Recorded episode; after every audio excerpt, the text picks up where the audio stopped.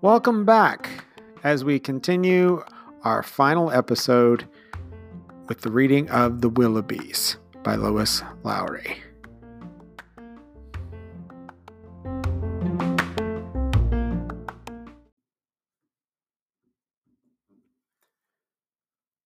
Chapter 21 A Decision, an Announcement, and an Unexpected Arrival.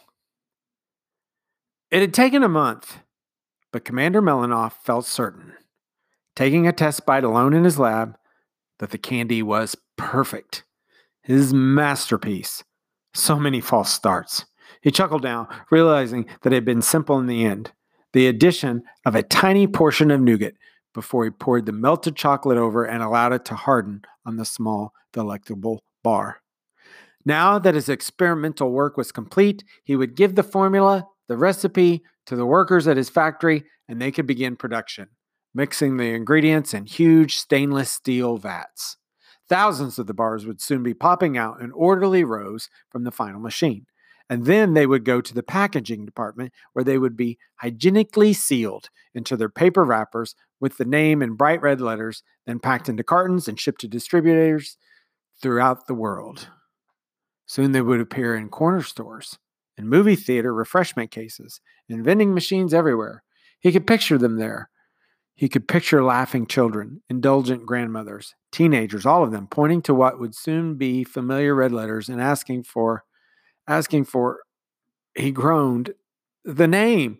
He, he still wasn't certain what the name should be, but he began to feel that it should not be a name referring to any of the ingredients or to any body mechanics, no licking or chewing or munching references. No, it, it needed something unusual, something sweet as a name. He was actually thinking about naming the new candy bar after his child. Downstairs in the mansion, baby Ruth was playing, as she often did, in the front hall. She had just learned to walk. Still unsteady on her chubby legs, she toddled across the oriental rug, trying to catch the cats, who twitched their tails mischievously to tease her, but were adept at leaping just out of her reach as she approached. The twins were playing a game of checkers in the parlor, and Tim was industriously putting together a model airplane out of balsa wood, being very careful not to sniff the glue. In the kitchen, Jane was helping Nanny frost some cupcakes. Commander Melanoff came down from the laboratory to announce the final perfection of the candy he'd been working on now for a month. He had a proud look, thinking of his candy, and when he stood on the lowest landing of the elegant staircase and saw his family busy with their happy enterprises, his look became fond as well. Such a short time ago, he had been a grieving, miserable, and messy, yes, he had to admit, messy man who thought there was nothing left to look forward to. Now there were delicious odors wafting in from the kitchen. There were five children in residence who were old fashioned, well behaved, clean, healthy, and bright. Twilight streamed in through the high windows, and the windows were clean and well polished. The floors gleamed with wax. Commander Melanoff looked around and smiled with pride and satisfaction. The only thing within his sight that was slightly jarring, a little off putting, a wee bit out of order was the huge stack of crumpled and yellowing papers against the wall. It had been there so long that the cats no longer batted at it, and baby Ruth had outgrown her interest in it, and now that she could walk and had other things to examine. But the commander noticed it now and thought briefly about what it represented of his sad past. He considered what he should do, then he cleared his throat loudly, as if preparing to make an announcement. Everyone looked up, even the cats. Nanny emerged from the kitchen with a spatula in one hand and Jane by her side. I've made a decision, Commander Melanoff announced. You've chosen a name for the candy? asked Tim. The commander shook his head. Oh, that. Yes, I, I think so, but that is not the topic of my decision. Barnaby A surreptitiously made his move on the checkerboard took one of his brother's men and kinged himself. Dinner's almost ready. Chicken, Nanny pointed out. Not to rush you. I'll be brief, the commander replied. Gather round, everyone Nanny, Baby Ruth, Willoughby's, Tim A, B, and Jane. He had become accustomed to the names A and B, but he thought again, as he often had, that there was something puzzlingly familiar about the name Willoughby. He smiled at all of them from the stairs when they had gathered curiously to hear his announcement. This house, he began, has changed greatly in the past months, all because of you, each one of you. Baby Ruth, of course, who appeared so mysteriously and soothed my grief. The toddler, recognizing her name, grinned and giggled. One day, quite soon, a fabulous candy bar will be named for her. Tim, the commander looked at the boy fondly. What can I say about a fine old fashioned lad? Of course, we all lament the regrettable and mysterious loss of your parents, but in the true spirit of orphanhood, you have pulled yourself up by your bootstraps and. What are bootstraps exactly? whispered Jane loudly. Shh, Tim told her. The commander continued. And one day in the future, I will send you to law school and you should become of counsel to Melanoff Industries. A and B. Commander Melanoff looked benignly at the twins. It was a Tuesday, and Barnaby B was wearing the sweater. The overlong sleeves made it difficult to move his checkers on the board, but the twins were accustomed to that obstacle. Tomorrow, Barnaby A would wear the sweater, and the handicap would be reversed. What can I say about these lovely boys? They remind me of. He sniffed and wiped his eyes. They are the age of that. He dabbed again with his hanky. Well, I won't dwell on my own tragedy. I will say that one day, when you become of age, I will select names for you so that you will no longer be labeled inadequately by letters. I will. We have names, the twins said in unison. Shh, Tim told them. And dear Jane, the commander went on, such an adorable, self assured little girl who. I'm hungry, Jane said loudly. Shh, Tim told her. The commander blew Jane a kiss. Finally, dear Nanny. Commander Melanoff fixed his eyes on Nanny with a lovesick gaze. She has made my house a home, and once it was filthy, now it is clean. Once it was cold, now it is warm. Once it was quiet, now it rejoices. Once, Commander, said Nanny in her no nonsense voice, it's not just chicken. It is chicken breast cooked in a lemon and caper sauce, and it is congealing and will soon be inedible. Could we hurry this speech along? The commander chuckled. I'm sorry, I do meander conversationally, and all of this speech making was just preliminary to my announcement. We'll go and eat our dinner right away. The announcement was simply that I've decided to do away with the stack. His gesture dramatically toward the immense pile of unopened letters and telegrams from Switzerland. After dinner, is there dessert, by the way? Nanny nodded. Creme caramel, she said, if it hasn't been burned to a crisp. After dessert, he went on, we will make a fire in the fireplace and we will burn the stack little by little. Shall we open everything first? asked Tim. It would take forever. No need, Commander Melanoff said. It is simply repetitions of terrible news. I stopped opening them after the first year and a half. We will burn them unopened. They began to move toward the dining room where the table was set for dinner. Nanny picked up baby Ruth and carried her to her mahogany high chair. He's right, Jane said sweetly from her suite as she unfolded her linen napkin and laid it tidily on the lap of her ruffled frock. I opened a lot of them. They were very boring. Did you, dear? Nanny placed the platter of chicken in front of Commander Melanoff. Were you practicing your reading like a good girl? Jane nodded. Yes, but it was just, When are you coming to get us? When are you coming to get us? Over and over. Who was supposed to come get who? Tim asked. He began to pass the plates, each with its serving of chicken around. Whom, dear? Nanny reminded him. Commander Melanoff drizzled some of the lemon and caper sauce on his chicken. He tasted a bit and closed his eyes in delight. Yummy, Nanny, he said, as always. Who was supposed to come get whom, Jane? Tim asked again, grammatically correct this time. Jane shrugged. I don't know. She never said. And then the next year, she was angry. The letters kept saying, I never liked you anyway, you old goat. You never picked up your dirty socks. Old goat is not a very pleasant phrase, Nanny told her. Let's never use it ourselves. Would you pass me some of the broccoli, eh? Commander Melanoff said politely. Help yourself first. She said worse than old goat, Jane pointed out. Who did, dear? The commander asked. Have you tried the broccoli? There's a smidgen of grated cheese on it, I think. I don't know who. She didn't ever say her name. Jane tasted the broccoli. But the last letter, the one that came last month, the one you put on the very tippy top of the stack, that one had a bad word in it. Commander Melanoff sighed.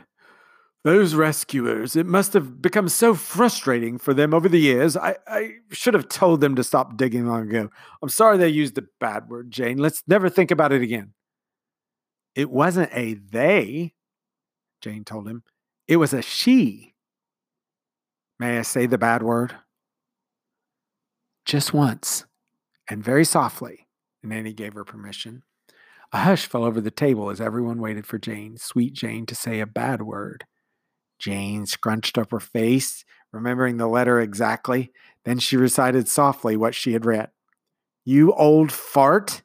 Your son is just like you. He never picks up after himself. My new husband and I have sent him off to make his own way in the world. Good riddance to you both. Jane glanced at Nanny. Riddance is a very bad word, and I won't ever say it again. But no one heard Jane. They heard only the crashing sound of Commander Melanoff's chair tipping over as he leaped to his feet, dashed to the hall, and began pawing through the stack of mail. They could hear him sobbing loudly and repeating the words, My son, my son. Next, still sitting there, stunned by the turn of events, they heard the shrill ring of the doorbell. Nanny rose abruptly and ran forward, and all of the children followed except baby Ruth, who, confined to her high chair, banged her spoon happily and chortled when the two cats jumped onto the table and began eating the chicken. Tell whoever it is to go away, sobbed Commander Melanoff. He was kneeling on the floor, surrounded by envelopes, which he was tearing open one by one as he wept. I can't face anyone now. Nanny opened the door politely, prepared to follow his instructions. But she stepped back, startled at the sight of a young boy, shivering in the chilly evening. His hair was uncut, shaggy, and down to his shoulders. His face was dirty. He was thin and unkempt, wearing an odd pair of short leather pants that were ragged and grease stained.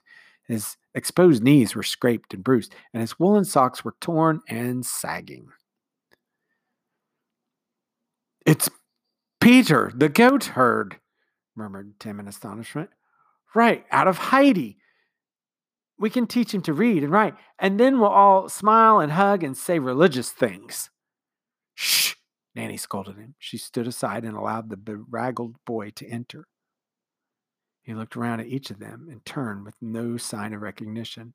But his face changed when he caught sight of the heavy man in the tweed jacket who was kneeling and weeping on the hall floor. His eyes lit up. Papa, he said, I've come home.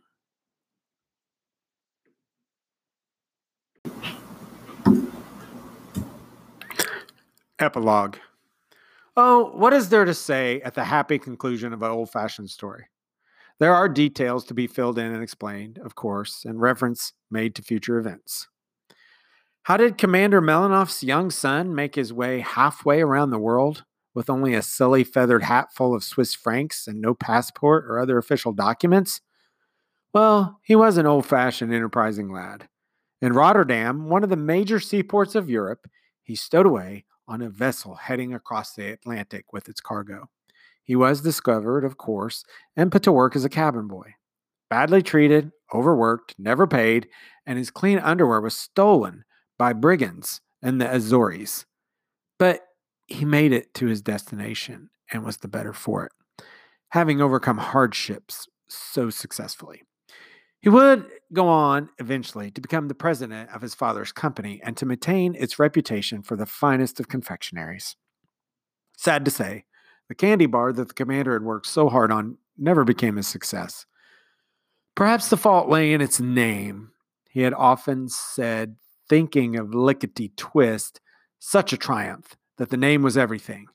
But he had named the candy bar Little Ruthie, and it simply never caught on. He didn't care, really. His fortune was already vast, and when his son was restored to him, and when he married Nanny, it should come to no surprise that is what he did. He felt fulfilled in every way. Names, though, did remain a bit of a problem. In the happy confusion on the evening of Commander Melanoff's son's reappearance, one of the twins asked the disheveled boy, What's your name? And the boy replied, Barnaby. The twins looked at each other. See, one suggested. See what? asked the new Barnaby. See my son, Commander Melanoff exclaimed, still beside himself with joy. He cupped the boy's dirty face in his hands, kissed each cheek, and beamed down at him. No, the twins explained. We meant that we're also Barnabys. I'm Barnaby A, said one, and I'm Barnaby B. So he has to be C. Nonsense. No son of mine is going to be C. Do you two have middle names? We'll rename you with your middle names. The twins sighed and shuffled their feet in embarrassment. Tim stepped forward to explain. I'm Timothy Anthony Malachi Willoughby, he pointed out. Because our parents, who were, excuse me, Nanny, dolts, thought it was important to have as many syllables as possible. That is, if one was a boy.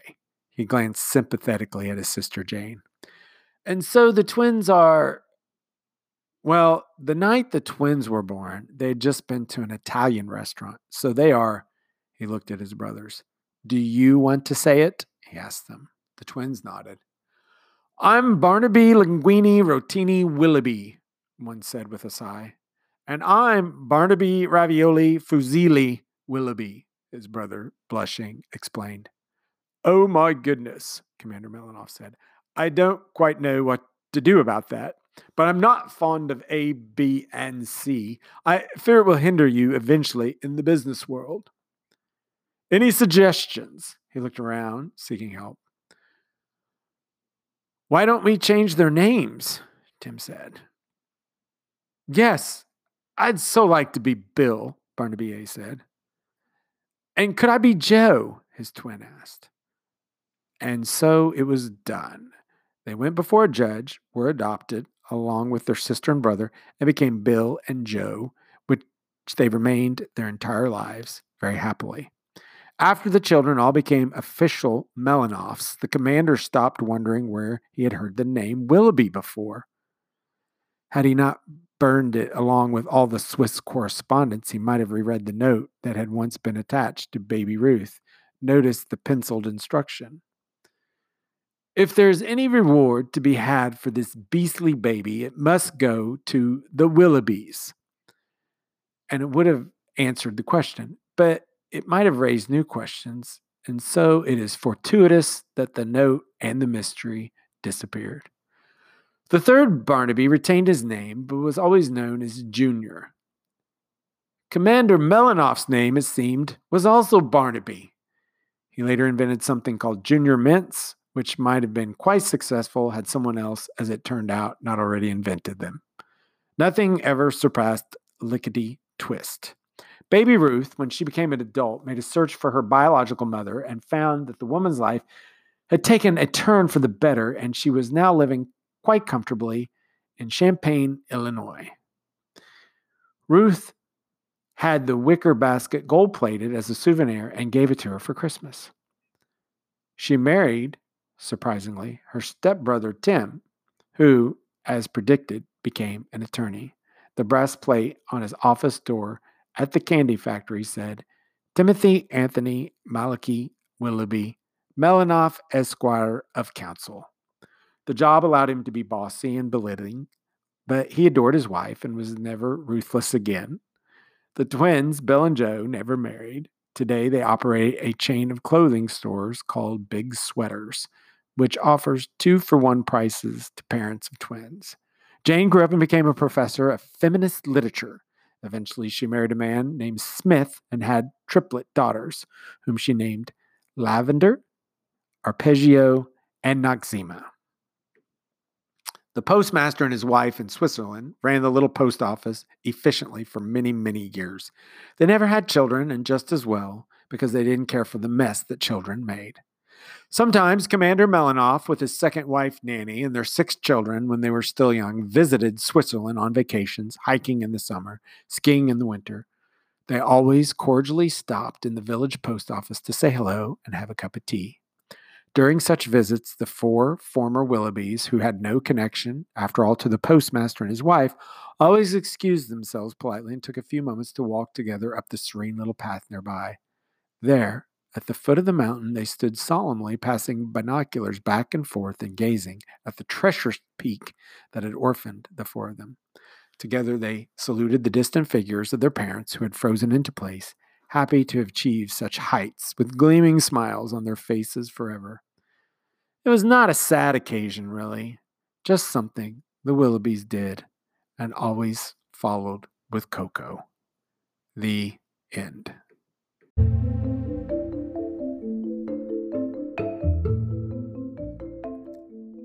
I hope you've enjoyed this story of the Willoughbys.